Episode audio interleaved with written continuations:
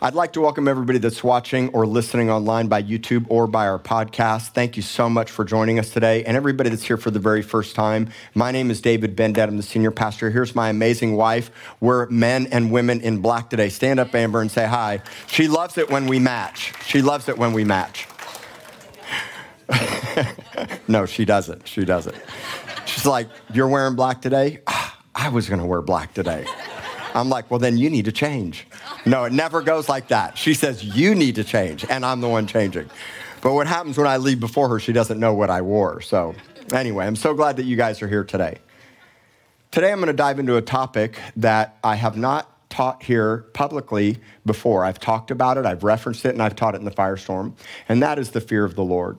A lot of people don't really understand what the fear of God is, and so my heart is to break this down and help you to understand what the fear of the Lord is. Now, this is a really incredible topic. It's weighty, it's deep, it's intense, and there's a lot of facets to it. What I would encourage you to do is take notes and write some things down or come back and listen to this message again. You know, a lot of times I'll preach a message and I'll say things I don't even realize I say, and I'll go back and listen to it and I'm like, man, that actually was pretty good. So, uh, and I'm not boasting in myself. It's just really genuinely, I don't realize a lot that comes out. And so I encourage you guys to go back and listen to the words. You know, I only give you the pilot hole, you drill the drill in. I only open the water under the faucet, you turn the faucet on. And so I just give you the things that I feel like the Lord wants us as a house to learn. I have way more concern about building this house and seeing your life strengthened, equipped, and impacted. Now, for those of you that come to this church a lot, or are here full time or members, some of you can tell my testimony better than I can tell my testimony. And I know there's sometimes I start going into my testimony and I see some people like, oh gosh, here we go again. But look, I want to tell you something. Last service, I shared some of my story. And in this message, um, mostly next week, I'm going to share a lot of my story and how God actually resisted me. And in the fear of the Lord, there's this dynamic that God can actually resist you. And we don't understand that, and I'll explain it to you. But God was resisting me in my stubbornness. When you say stubborn and obstinate against the Lord coming after you, then He actually sets His face against you and resists you. Now, don't get offended and manifest. This doesn't mean God doesn't love you. He loves you. It doesn't mean that God doesn't desire you, He desires you. But if you choose to go your own way, then God actually creates or allows circumstances that bring resistance into your life to break you. My breaking was prison. My breaking was divorce. Because when I choose to go my own way and I thought it was God and it wasn't, or when I choose to resist Him, when preachers would come, people try to tell me the good news of the gospel, people would try to tell me Jesus loves me. I'm like, yeah, I believe that, but so does Buddha, so does, you know, all these other gods. I believed in the theory of relativism. I believed whatever worked for you worked for you. Who was I to tell you? But the Bible says, how will they hear without a preacher? Somebody has to tell somebody, right? Now, one of the greatest ways is how you live your life. The best way that I could teach my kids what a real fear of the Lord looks like is for them to see their dad walking in the fear of the Lord. Now, the fear of the Lord restrains me. The, uh, and you can write some of these down. I'm just going to share a bunch of truths about the fear of the Lord. Without the fear of the Lord, you won't be restrained. Because listen, let's not lie to ourselves. There's a lot of things we want to do that we shouldn't do, or sometimes we do do, which gets you in do do. but the fear of the Lord restrains you. So, what, what, there's a lot of reasons that keep me back from not being uh, having infidelity or cheating on my wife, and I'll talk about that. There's a lot of reasons why I don't spin out in the flesh. There's a lot of reasons, but the number one reason is I'm restrained, I'm bridled. Because you can be like a wild Mustang. You got a flesh like a wild Mustang that doesn't want to be bridled. But the fear of the Lord will bridle you. And if you don't have the fear of the Lord and understand both sides, either A, God will be a terrorist to you and confound every one of your ways because you're unsubmitted. You are stubborn and obstinate, and God will bring you to your end. Or B, which is really plan A, is if I'm submitted to the Lord in the fear of God with a healthy understanding of it, God actually showers his favor upon my life. Fear and favor go hand in hand. The fear of God and the favor of God go hand in hand. So if I stay submitted, I see favor, blessings, prosperity. If I don't stay submitted to the fear of God, I despise the grace of God and I do it in my own way. That's pride. So hang on, I'm going to give you lots of stuff. We're going to talk about pride and humility. We're going to talk about the two types of fear. We're going to talk about doing it your way versus his way. We're going to talk about what a real fear of God looks like and what an unhealthy fear of God looks like. And it's going to take a little bit of time to unpack it. So sit back, relax, and enjoy, and ask yourself Am I walking in a proper, healthy fear of God? If you're being abusive, cheating, lying, stealing, manifesting, overworking, chasing after money, you're probably walking in an unhealthy fear of God. Okay?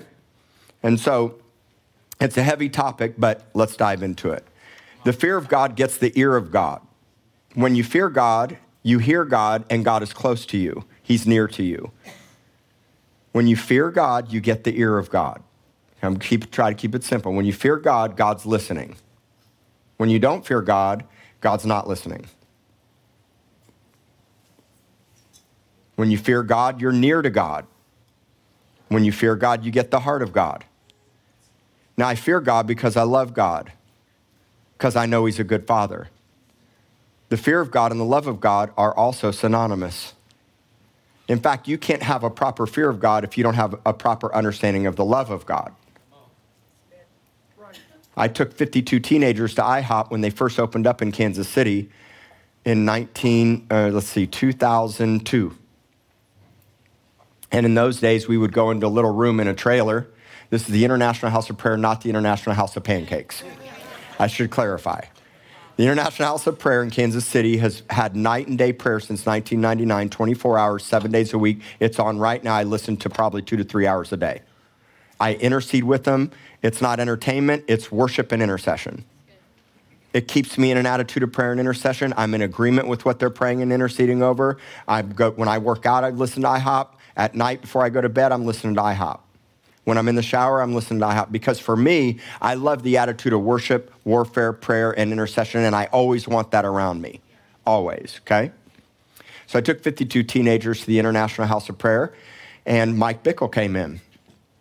And I said to Mike, I said, Mike, what would you, if you could say one thing to these teenagers, what would you say? He said, Well, I'd say actually two things. The first thing is, most people think that the love of God is about right here but the love of God's actually infinite. You can't limit the love of God. And we have such a little understanding of how deep and wide and incredible God's love is for you. Like, okay, I love that. He said, the next thing I would tell you is when you screw up and you mess up, don't run from him, run to him. See, because when sin comes into your life, the first thing that the enemy wants to do is bring fear and shame. And then your response is control. And control manifests in isolation, offenses. Control can manifest in a lot of different ways. It can manifest in chasing money. It can manifest in chasing your career. It can manifest in wanting the house and the stuff and the things and notoriety and fame. That's all control. Because the kingdom is upside down. It's opposite of that. It's death. It's make yourself of no reputation. It's don't chase after mammon, chase after him. Let him be the Lord and he'll provide what you need because he knows what you need better than what you know, right? And so learning to run to God instead of run from him is so important. That's why you never give up. There's people here that have come in and out of this church over the years, but you're here today. There's people here that have come flamed on for a moment, and then the next thing you know, they're backslidden right back at the pig trough and then you realize that food's not very good and it brings you to your end and you come back to the house of God where you find peace, safety, security, encouragement and your life gets edified and built and God is close to you and you go, "Man, I'm staying here." The key is to never give up. You know, when I gave my life to the Lord, and this is some of my story. I gave my life to Jesus fully in prison. Thank God for prison. Because if I didn't go to prison, I could be in a coffin. Mark my words. I would, I would trip acid and drive down US 1 in Miami at 3 o'clock in the morning doing 75 miles an hour and running every single red light in the middle of the night. I did the stupidest stuff. I swam in the middle of the night in canals tripping on acid full of alligators. I'm shocked I didn't get eaten. I, I drove drinking more times than I could tell you. I went to more ladies' nights and clubs. I got pulled over with a beer in my hand, handed it to my the person sitting next to me, and as the cop walked up to the window, he dumped it out on the side. I got pulled over with massive bags of weed and LSD. They found the LSD, we, and I hid the pot in the bumper in the front of the car in the middle of Wyoming in a snowstorm in December. It's 25 below zero. The police find the LSD, like 200 hits of acid, and let us go.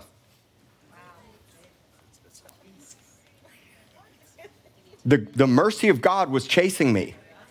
And the more I resisted, the more those circumstances came against me until eventually I came to an end. But see, that was still the love of God. Because I could still, I could have been doing prison for life or killed somebody or dead. Now I'm getting to preach to you. This is a miracle, right? So this, if this is the thing, a healthy fear of God restrains you because you've been forgiven and because He loves you and you don't want to. Ma- Look, I love my wife. I just want to tell y'all, she's there talking right now. Oh no, Amber's never smoked weed in her entire life, or a cigarette, or done a drug. And she initially said, "I will never marry somebody who's been married in prison or done drugs." Just goes to show you the humor of God, right? And so, but here's the thing I'm in covenant relationship with my wife. I don't, I love her so much that because of love, I would fear screwing it up. Because of love. I don't fear it because, man, gosh, if I screwed it up, I'd lose everything. That's not why. A healthy fear comes out of a right relationship of perfect love, because perfect love casts out all fear. Here's the deal the best thing we can do is be honest that we don't really understand the depth and the width of God's love, like Mike Bickle said. Because he's awesome.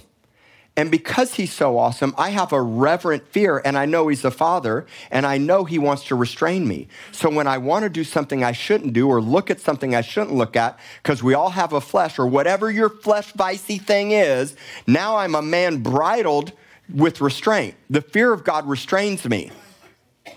Because I know he's a good father, but I also know that he will discipline me.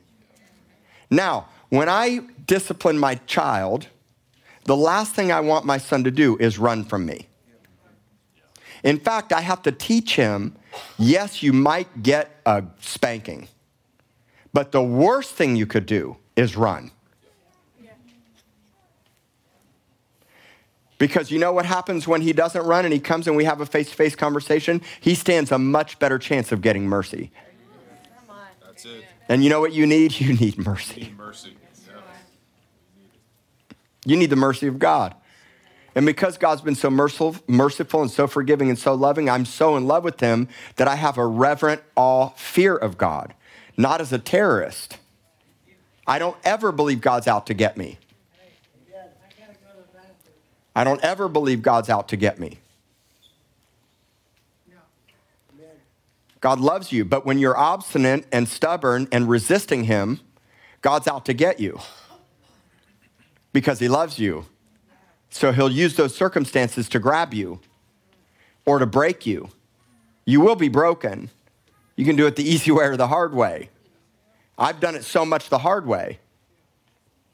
I don't want to do it the hard way anymore. How about you? I just want to be a man submitted. Because of the fear of God, I repent. The fear of God leads to repentance. If you repent, you're walking in the fear of God. People that don't fear God don't repent. People that fear that don't fear God aren't restrained. They just do whatever their flesh wants. Porn, affairs, lying, stealing, cheating, living for self. Maybe you don't do any of those things. Like, man, I don't do any of that. Okay, well, I promise you, if you don't have perfect love in your life, there is fear somewhere. It just manifests differently.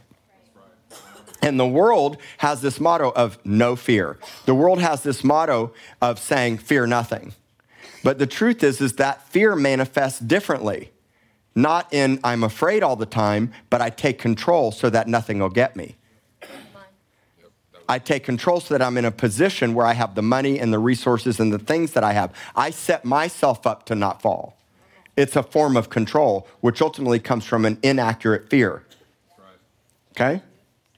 So there's a lot to this, and it's something that we have to develop. Remember, the fear of the Lord, it has to be taught.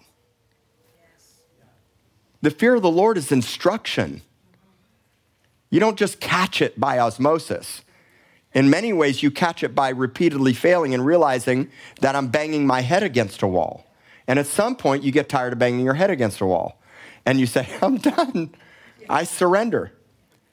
And so I tell my story a lot so you can see how I did it. And I realize that sometimes, like, man, here we go. How many Grateful Dead concerts did I go to?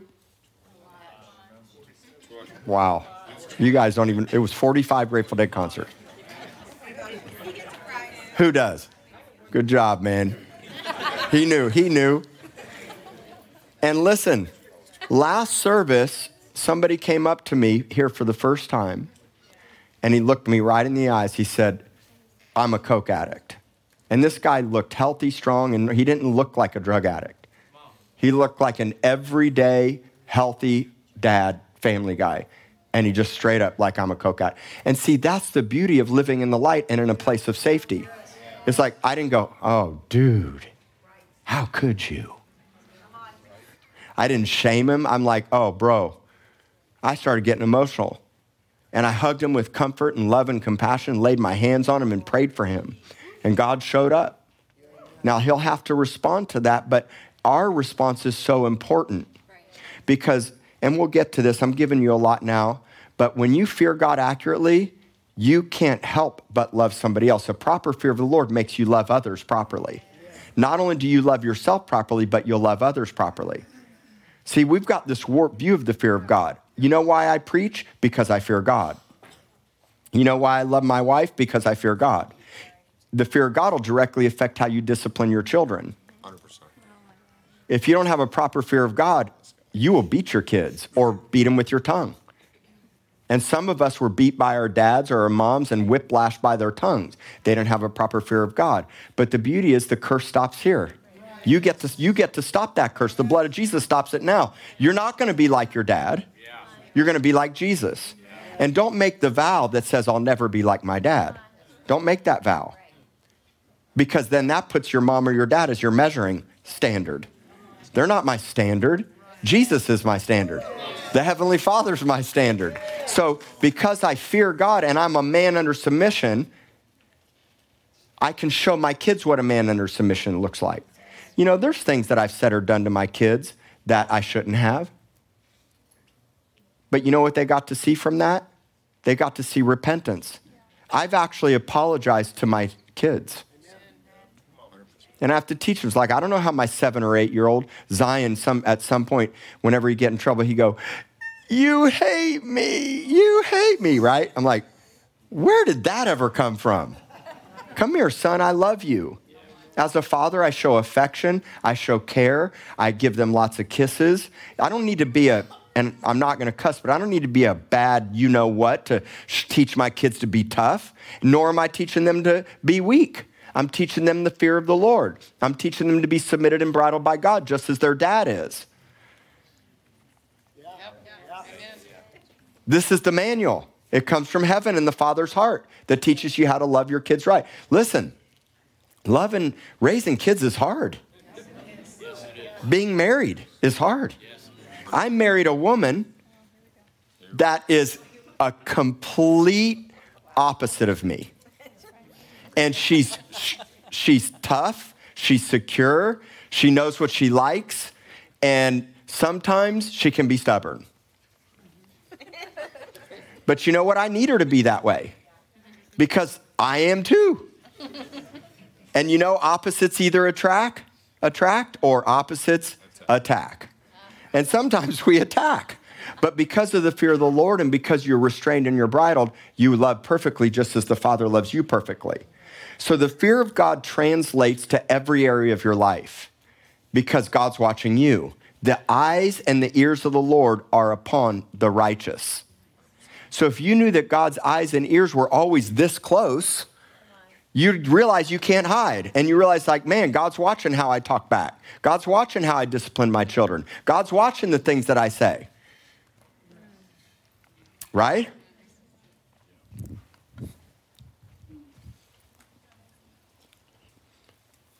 So, the fear of God strengthens you, empowers you, encourages you, equips you. It builds you up every day and it multiplies your life. Acts chapter 9, verse 31. The chief prosecutor that was destroying the early church just got born again. The number one adversary against the early Christian church just gave his life to Jesus. And now people were trying to kill him. But because he got flamed on, there was a moment of reprieve where the church wasn't being persecuted. All right? And then you get this scripture Acts chapter 9, verse 31. Then the churches throughout all Judea, Galilee, and Samaria had peace and were edified. And walking in the fear of the Lord and in the comfort of the Holy Spirit, they had a plethora of new people and resources come to their life. The word multiplied is the word plethora.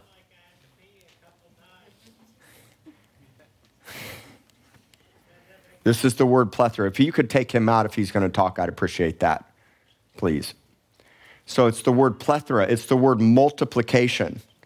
It literally means that God is going to bring an abundance of people and resources in addition to your life. But more than the abundance of resources, what we really want is this word peace and comfort. Every one of us are looking for peace and comfort in our life. We, go to, we turn to drugs and alcohol and sex and people turn to porn and the things of this world because they're dissatisfied and they're unhappy. And so when the guy came up and said, Man, I'm struggling with doing Coke, I said, Let's ask God to reveal why. Because Coke is not, Coke, cocaine is the result, not the symptom. And I said, let's pray. And then I looked him right in the eyes. I said, almost 10 out of 10 times, the symptoms are related to fathering issues and abandonment and neglect and dissatisfaction with yourself. He goes, how did you know that? I'm not a rocket scientist, I'm just a pastor. The truth is is alcohol and drugs and porn all are a result of a dissatisfaction within yourself. Something's not being fulfilled within you, right? And so you got to get to the root of that thing. So ask the Lord and don't be afraid when he shows you. Don't cower in, in, in shame and fear. Just let him reveal it and then say, God, what's it going to take to heal it? I don't want to be like that anymore. Right? And so I want you to have peace and I want you to be edified. But the key here is you can almost read this scripture backwards. Multiplication comes from the comfort of the Holy Spirit and walking in the fear of the Lord. And in turn, you get peace and you're edified. Right? Now, this word peace, you guys know I'm half Greek. I'm not a Greek scholar, but I really like looking up words in Greek. This word, peace, is the word Irene. It's the name, Irene.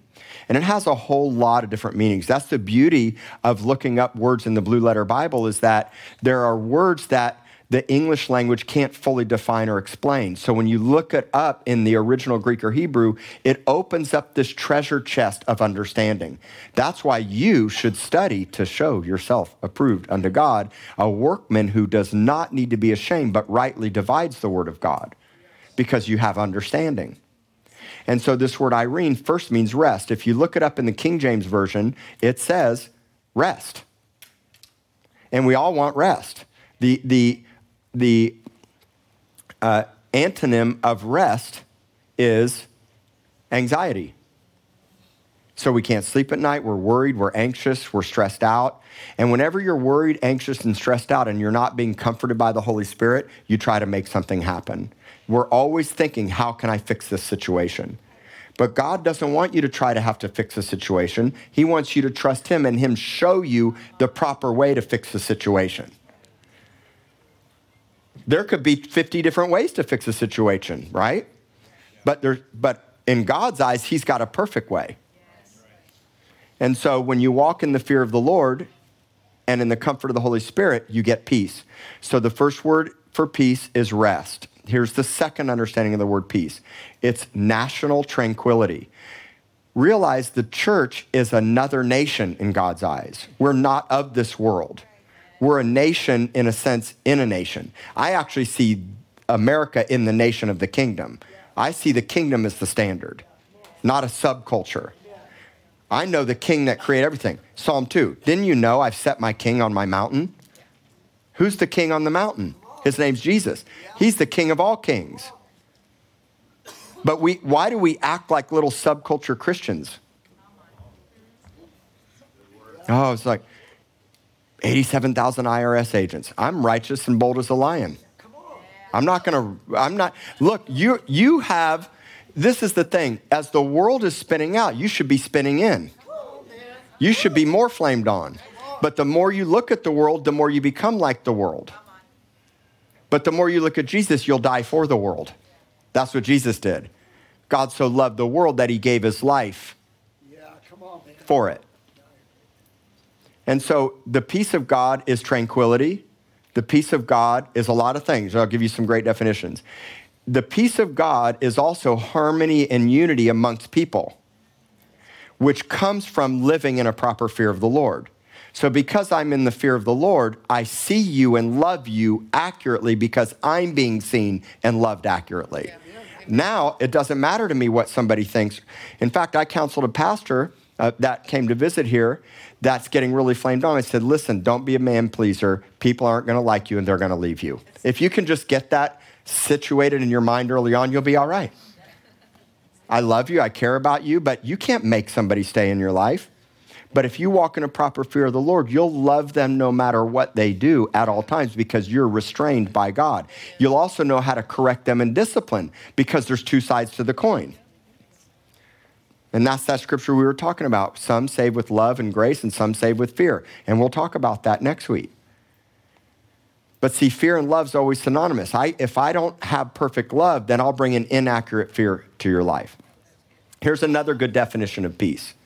Another good definition of peace is because I'm saved, remember what salvation is. Don't you all should understand salvation. He rescued you first. The very name Jesus means deliverer.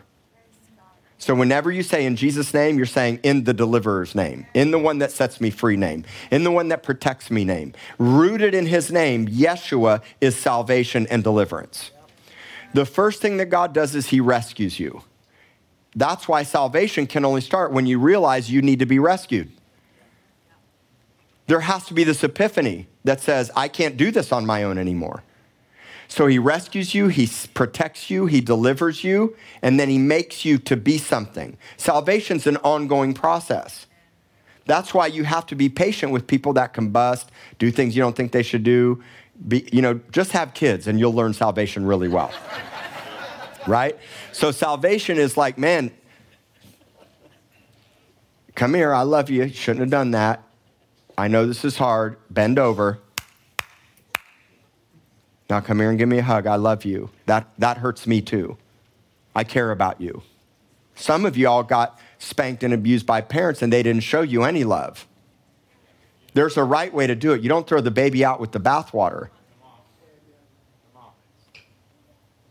Because God does it for you. Some of y'all got spiritual spankings and some of you are getting them now. And you're manifesting and bowing up. Some of y'all got kids that the minute it's time to get a spanking and you bend them over, they're fighting you and kicking their legs, and you can hardly hold them down and maybe get one in. Right? But it's all done out of perfect love, and even your discipline is done out of perfect love. Right? So, peace, this peace that comes from salvation is a peace that causes me to fear nothing else but God. So I have no fear. I don't actually fear that God is ever coming after me to get me. How about this scripture? If God is for you, the answer is no one and nothing. Listen, you may have an incorrupt judge. So did the widow. You may have, in, there is injustice, but he's a God of justice. God is always a God of justice. God's never not a God of justice ever. Now, how it plays out is according to his design and according to our submission. We're in a situation we don't know how it's going to pan out, but we're submitted, we're trusting, we're staying the course. It's hard. We kick and manifest at times, but God still has the upper hand because we fear him and we love him. Okay? So God wants you to be edified. This word edified means to be built up. This church has been built up because it walks in the fear of the Lord. This church, by design, is a very repentant, measuring type church because we must walk in the fear of the Lord. And then the comfort of the Holy Spirit. Com- being comforted by the Holy Spirit's an everyday thing. Let me tell you how I feel right now. And I felt this way a long time. A while back, I told you that I felt like I was 100 or 200 feet underwater. I feel like I'm about 300 feet underwater. But I had this vision of a scuba tank, and on the scuba tank it said grace. You guys remember that? It was a scuba tank of grace. It's God's ability to accomplish what I'm called to accomplish. And you can only do it by the grace of God. You can only make it through this season, Jordan, by the grace of God. And if you don't submit to the grace, you will be prideful and God will resist you. But if you submit to his divine influence through humility, what's humility? Humility is thinking of yourself less than. Pride is thinking of yourself more than you ought to. Pride is trying to become something, humility is trying to become nothing. Jesus made himself of no reputation and humbled himself to the cross. See, you got to keep the cross front and center every single day of your life.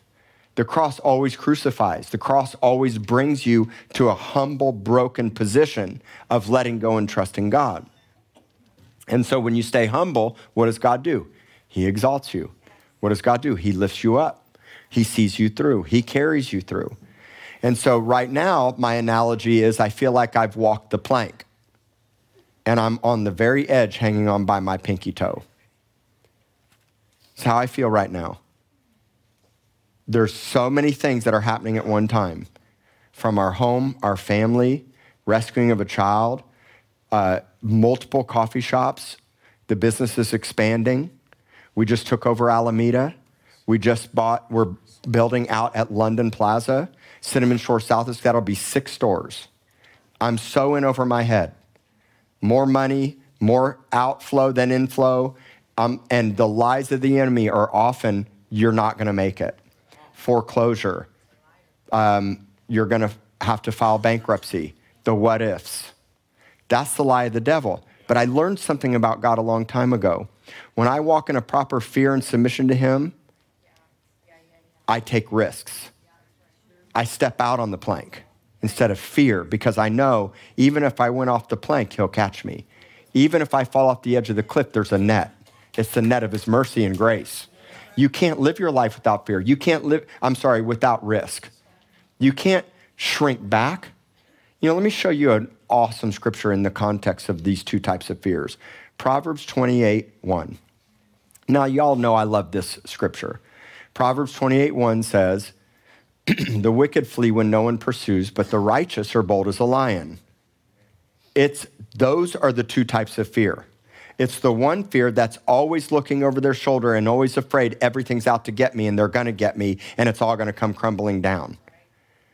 Because you know a great definition of fear that uh, the evidence, what is fear? False evidence appearing real. And more often than not, the things I fear never happen. Because this isn't the first time I've been, I mean, this is more than I've ever been in, but it's not the first time. And every time God's seen you through, hasn't He? And so you, you learn, at some point, you learn God's, I'm trusting God, but the key is to walk in the fear of the Lord. So if you go back to Acts 9:31, notice the word walk. And here's the way I see that. Keep walking.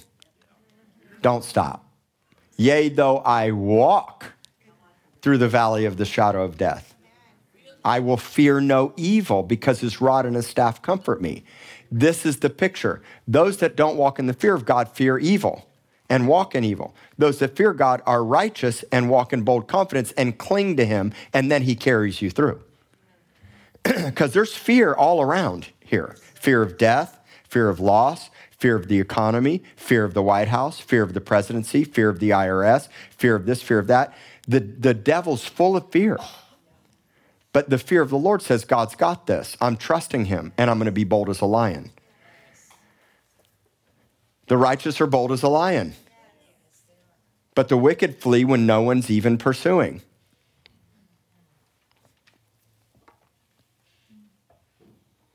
One fear draws you away from God, where you find torment and a lack of what you need to overcome confidently. But another fear drives you to God, where you find everything you need to press on and not shrink back. Press on, beloved. Come on, guys. Your head's not tails. And you're not just barely making it. We're not just barely pleading for a Jesus to come into our situation and see us through. He's active, He's present. He's imminent and transcendent. He's right here with you. He's with every question, He's with every process. He'll never leave you or forsake you. He's in your struggle, He's in that battle in your health. He's in the battle with your finances. He's in the questions for your future ministry. He's in the question of what's going to happen next. He's in the struggle of you feeling overlooked. He's in the struggle of you feeling like you're a sideshow. Because this is the thing about honor. Honor is, is something that all of us want, but the, the, there's a right way to get honor. And some of you don't feel honored, you don't feel valued, you don't feel cared for. And it's leading to a, vic, to a victim pity party mentality. Look at this scripture, Proverbs 15 33. Proverbs 15 33. The fear of the Lord is the instruction. Remember, fear has to be, in, the fear of God is an instruction. I have to teach my kids to fear God. The fear of the Lord is the instruction of wisdom, and before honor always comes brokenness, humility. It always comes in the decreasing. But what does pride do? Pride goes before what? That's right. So the best thing you can do is humble yourself. The best thing you can do is worship. See, you know why I worship the way I do? Because I fear God. Man, I, I would party and have sex and do drugs and get high and pray in tongues and go to clubs, born again, for the first year. And you know what? I never missed a church service. I can tell you that I, unless I was on vacation with my family or really sick, I never missed a church service, ever, since I gave my life to the Lord, ever. Because I knew there was this, I didn't even go to church for anybody else but the Lord. I'm not here for you, I'm here for Him. I don't beat my hands till they swell on the percussion for you to be cool. And a, I could play in a Latin jazz band and get high and live that life. I'm not doing this for money or titles. We would make more money selling coffee. We could just shut the church down. We do it because it's a call. This is not a job. And I don't come here. I come here for the guy that came up to said, "Man, I need prayer. I, I'm a coke addict." I come here not because it's about me, but because it's about him. And then in turn, it makes it about loving other people, right? That's why I worship. Nothing going on in my personal life ever dictates how I worship. In fact, it will dictate that I worship more intensely. And I'll beat that drum a little harder. Some of y'all, when you're frustrated, you go to the gym. When I'm frustrated, I beat the tar out of my percussion instrument. So the fear of God really is a submission issue. Let's talk about humility and the fear of God. The fear of God is a submission issue. Because you know what you want to do, you know what you're doing that you shouldn't be doing. You know your questions and your struggles better than anybody does. And God knows it even better than you do. So it's a submission issue. And here's what it looks like it's this full dependence. I'm fully dependent upon the headship and lordship of Christ. Fully dependent. I would literally combust if I didn't have. I don't know how anybody goes through life without Jesus. Well, I mean, I do know they buy more stuff, spend more money, work harder, and maybe drink lots of wine at the end of the day. I don't know. But what I do know is that Without Jesus, I would be so in turmoil on the inside that I would combust. It's full dependence upon his lordship and headship in our life. The fear of God moves the heart of God. Let's say that. The fear of God moves the heart of God. Let's, let's say a few more just to keep us engaged here, because I know this is intense for some of you. The fear of God gets the ear of God. Those who fear God are near to God, and they hear God. So, the grace of God, let's just briefly talk about this.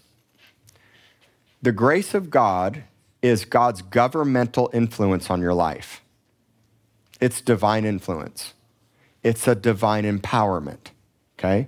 You can't overcome addiction, you can't stay married, you can't overcome dysfunction without the grace of God. The governmental grace of God is God divinely leading you into every decision you make in your life. If I'm prideful, I resist it. But if I'm humble, I receive it. Okay? If you stay prideful and don't let God restrain you and put his bit in your mouth, what happens is is that you slander the grace of God. And then God says, "Okay, hand off." Doesn't mean he doesn't love you, but what it does mean is he takes his hand off. And I never want God to take his hand off my life. I cannot imagine God removing his hand off my life. And so, because of that, I stay humble, I stay submitted, I stay bridled, and I don't do the things that maybe I would want to do. Understand? Why? Not just because I don't want him to take his hand off, but because I love him. I love my wife so much that I would never want to cheat on her. I would never want to have an affair with my wife. Not because it would be the dumbest thing I'd ever do in my life and I'd lose the best person in my life, but because I love her so much, I would never want to hurt her heart.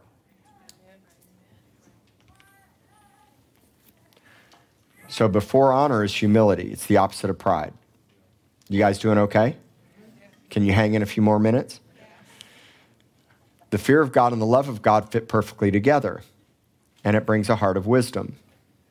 Without the fear of God, we slander the grace of God. Fear and favor are synonymous in light of who God is because he's a good father and he genuinely knows what's best for you. God knows what's best for you better than you do. At some point, you'll figure it out. I suggest now. He knows what's best for you.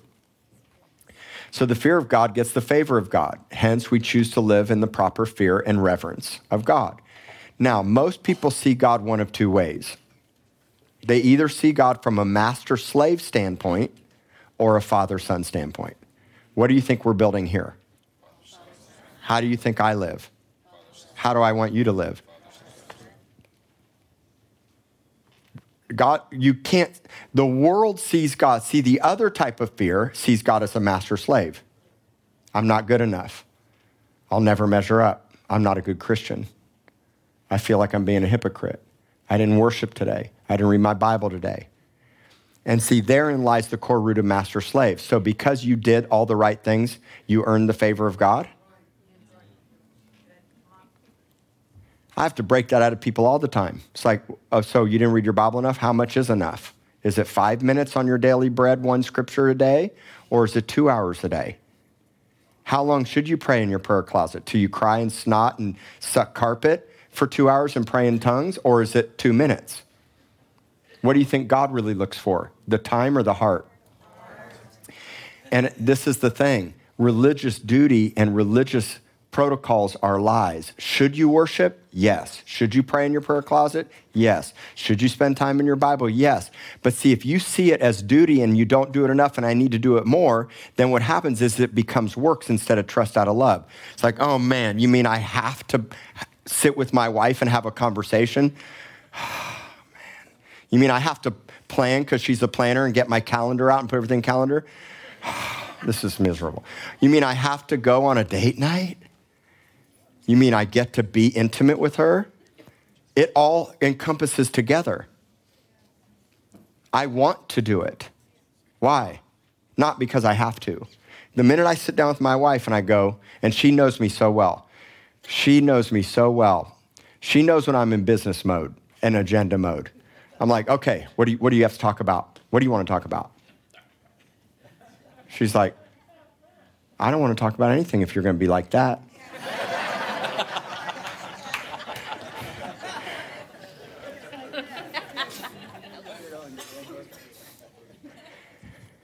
this is the thing with the Lord is that we agenda God. But you don't that's master slave. You think that I go spend time with the Lord and worship because I'm a pastor? I did this long before I was a pastor.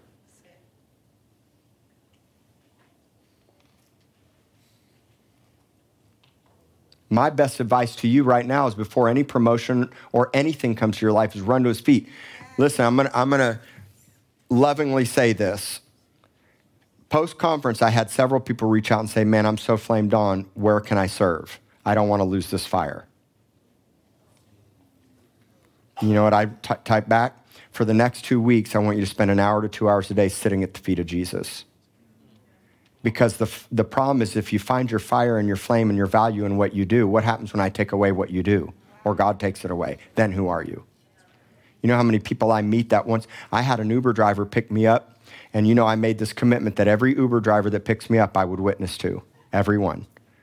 So the guy gets in the car, gave me a ride to the gym, and I said, I told him who I was, and he goes, Oh, he goes, I used to go to church, but I don't go anymore because uh, I was so actively involved in serving. It's the only church I'd ever been to. I got saved there, and we raised a bunch of money for the youth ministry, only for the pastor's wife to steal all the money. It was a church here in town. Stole all the money. And he said, at that point, I never ever went back to church. I don't know, 20 something years. And instead of coddling him, I said, Bro, you found your value in your work instead of who you were. When the work got taken away or somebody let you down, you walked away from God because he wasn't even walking with the Lord. And some of y'all got so hurt that God's a distant thing. This is the thing we'll never let you find your value in what you do, which is why we move really slow, which is why a lot of people think, What am I going to do? You're going to become a son. Why don't you become a son first and be so in love with Jesus and let him do the rest? Because most churches will fill positions and promote people or promote positions and not people. And I know it's hard. I understand because there's so much talent in this house, and people are like, man, I'm just dying to do something. And I'm like, you know what? Every Saturday, come here and clean a toilet. Or, or go just sit with Jesus. You know how you keep the fire hot? You sit by the fireplace. You know how you get hot? You sit by the fireplace. 1 John 4:18. There's no fear in love, but perfect love casts out fear because fear involves torment. But he who ha- but he who fears has not been made perfect in love. So if you have any fear in your life, any fear, shame, control, victim mentality, any of that stuff, it's an absence of perfect love. You don't really know actually how much the Lord loves you. And you're not actually really walking in perfect love. And it's okay, just own it. The Lord showed me I had this encounter where God said, um, You need to be born again. I'm like, What? This was two years ago. You've heard me talk about this. He said, You need to be born again. I said, Lord, I am born again. He goes, he goes, Yes, you're born again, but there's areas of your life that never got born again or need to be born again again. I said, What do you mean? And he showed me a tree. And he showed me branches on this tree. And then he, I saw him cutting these branches off in my life. Every area of fear, shame, control, manipulation, doubt, lies, hiding, combusting are all areas of your life that have yet to be refined. And I said, okay, help me to understand this more. He says, one of the core reasons why you get born again is so that you would understand perfect love, because what you were born into was an absence of perfect love. Even if your parents loved you the best that they knew how to love you, they can't love you the way the Heavenly Father can love you.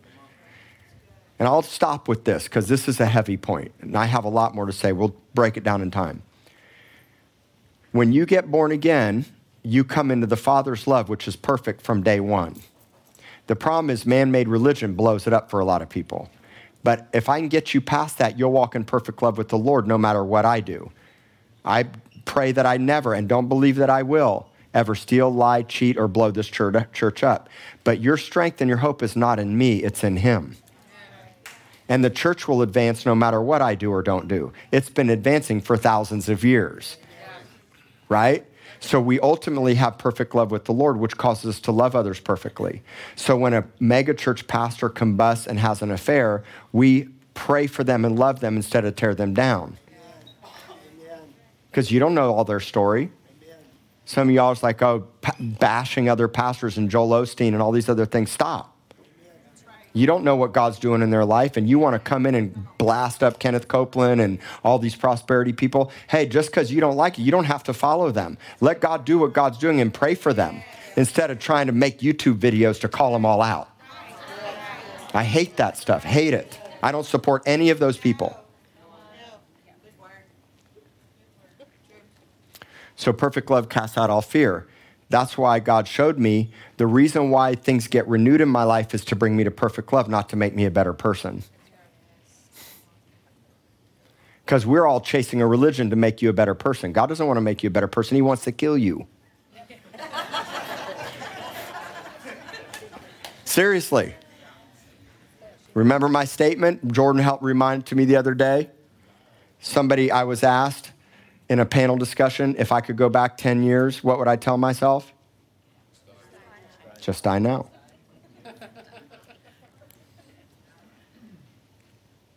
Promotion comes from death, resurrection comes from death.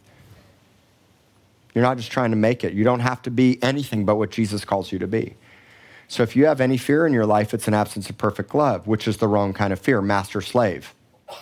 But because I walk in perfect love, it doesn't matter. Look, Let's just say, hypothetically, in my business dealings, I've overextended myself and made a mistake. Let's say that I've spent too much money. Let's say that I'm in too much debt. Let's say that it could all come crumbling down. Let's say that it does. I would rather have taken the risk than not because I'm not doing anything illegal, immoral, unethical, or unbiblical. Hang on, hang on, follow me. This applies to you. Not this, I'm using my life as an example.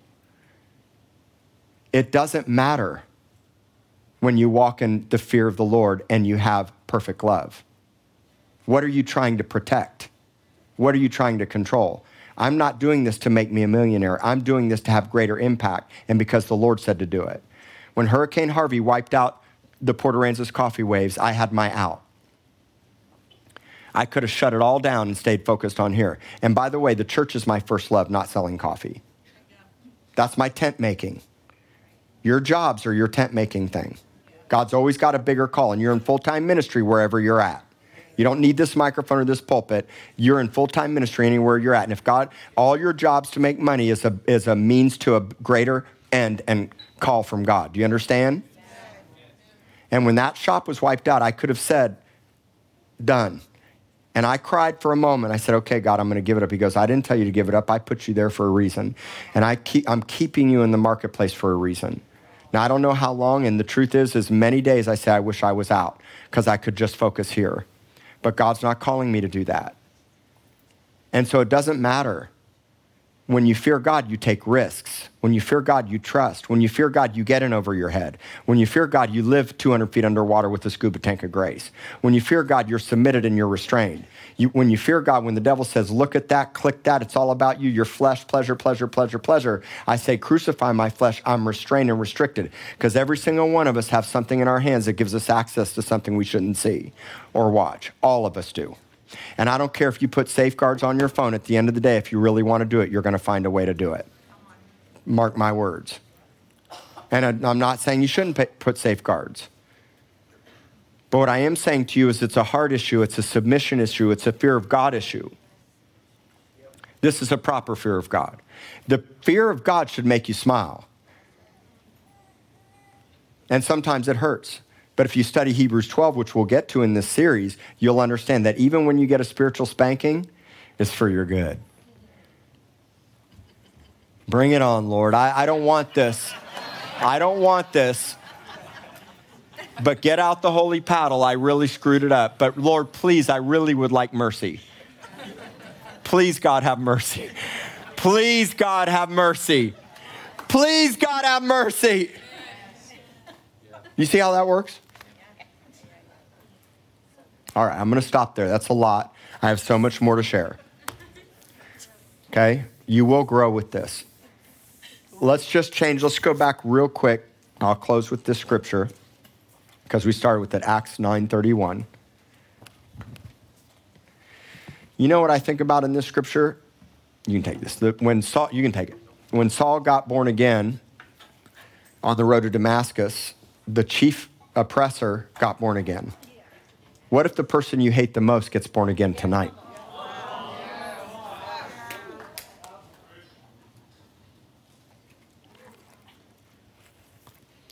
What if in all your injustice, in a moment, and then you, God says, Oh, let's take a walk down memory lane and see how you acted? I'm looking at you. it's all in your response, folks. Listen, new levels, new devils is a real saying. There are some chief, chief influencers in this house and you're wondering why in the world is all hell seeming to break loose? But listen, the more hell you walk through, the more that you just realize, oh, it's no big deal. God's got this. Because you walk in the fear of God. When you fear God, you fear no man, no circumstance, no situation, no economy, no White House, no president, no police officer, no IRS agent. Did you see the, the job description for the IRS agents? Yeah. They have to be willing to use force. Did you know they have like 4,000 guns and thousands and thousands and thousands and thousands of rounds of ammunition and buying up more every day? That's not a conspiracy theory, by the way. I'm not a conspiracy theory guy. This is fact. And you know what? Okay, well, I'm not of this world. You can't kill a dead man. And I'm not saying that prideful. I'm not trying to be prideful. I mean it. I'm just making a point. You need to walk in the fear of God. I want you to have peace and comfort of the Holy Spirit, and I want you to be multiplied. This is a remnant church, folks. This is a remnant church. Uncompromising, unwavering, and it's not going to be the most popular thing, but it'll be a place where the desperate and the broken can find reprieve and comfort and be accepted the way that you are. You understand? And we make no apologies about the supernatural and deliverance and busting up demons and praying in tongues and being spirit filled because it's in the Bible and we are a full gospel church that has to move in the power of God. We don't build our church on mass deliverance sessions, we build them on family vision and leadership and the fear of God. But it doesn't mean you can't have those other things or shouldn't. All right? Okay, let's stand. Now, I want you to ask yourself have you been walking in a proper fear of God? I want you to pray the prayer Lord, show me the fear of the Lord. Teach me the fear of the Lord. Ask the Lord to teach you. Just close your eyes for a moment. Just say this to the Lord between you and Him Teach me the fear of the Lord. Instruct me in wisdom. Teach me the fear of the Lord.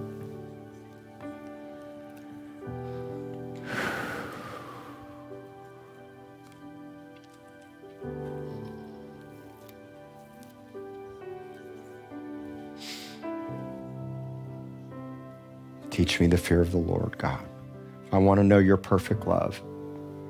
I don't want to have any other fear in my life. I want to know you for who you are, God, as a loving Father who wants the best for us.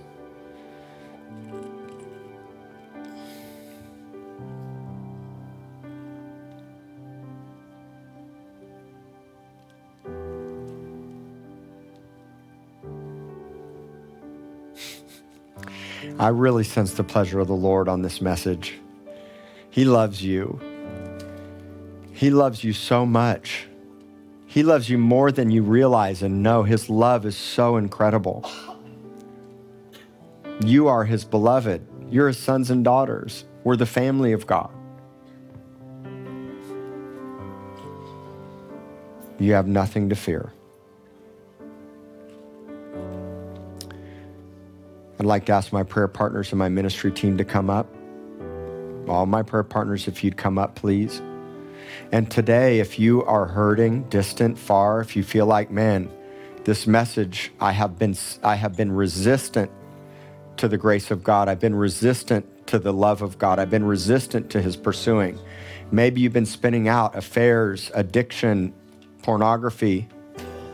Own it. Just just say, man, like the guy with doing the coke did. I mean, that was awesome. Instead of pushing him away, he was embraced. You'll be embraced today. So if you want to confess something, come confess it. Tell one of these prayer partners. Just get it out. I've been struggling with this. I don't want it anymore. All right? If you don't know the Lord, tell somebody, I want to know him. Cry out to him. Be authentic with him. He, he'll hear you if you're authentic. One of the most powerful prayers you can ever pray is help. If you mean it, God hears it. All right? If you've been stubborn and obstinate, you don't want to be you don't want to be broken the wrong way. Trust me, it's not fun. Just be broken now and be honest. So come up if you'd like somebody to pray for you. If you're sick, if you have a lost one that, or a loved one that's lost and doesn't know the Lord, if you're battling a sickness, if you've had fear, listen, if you have fear in any area of your life or control, get it out. Don't take it home. You don't have to take it home today. You don't have to take it home. If you're afraid of dying, the bondage of death, you don't have to take that home. If you're afraid of the future, you don't have to take that home. Okay, if you're struggling with something, let it go and leave it here today. So you see, we have a wonderful group of prayer partners that'll pray for you. You can come on up if you'd like prayer. I bless you and I love you and I speak life and health and strength to you in the fear of the Lord all the days of your life. In Jesus' name, amen.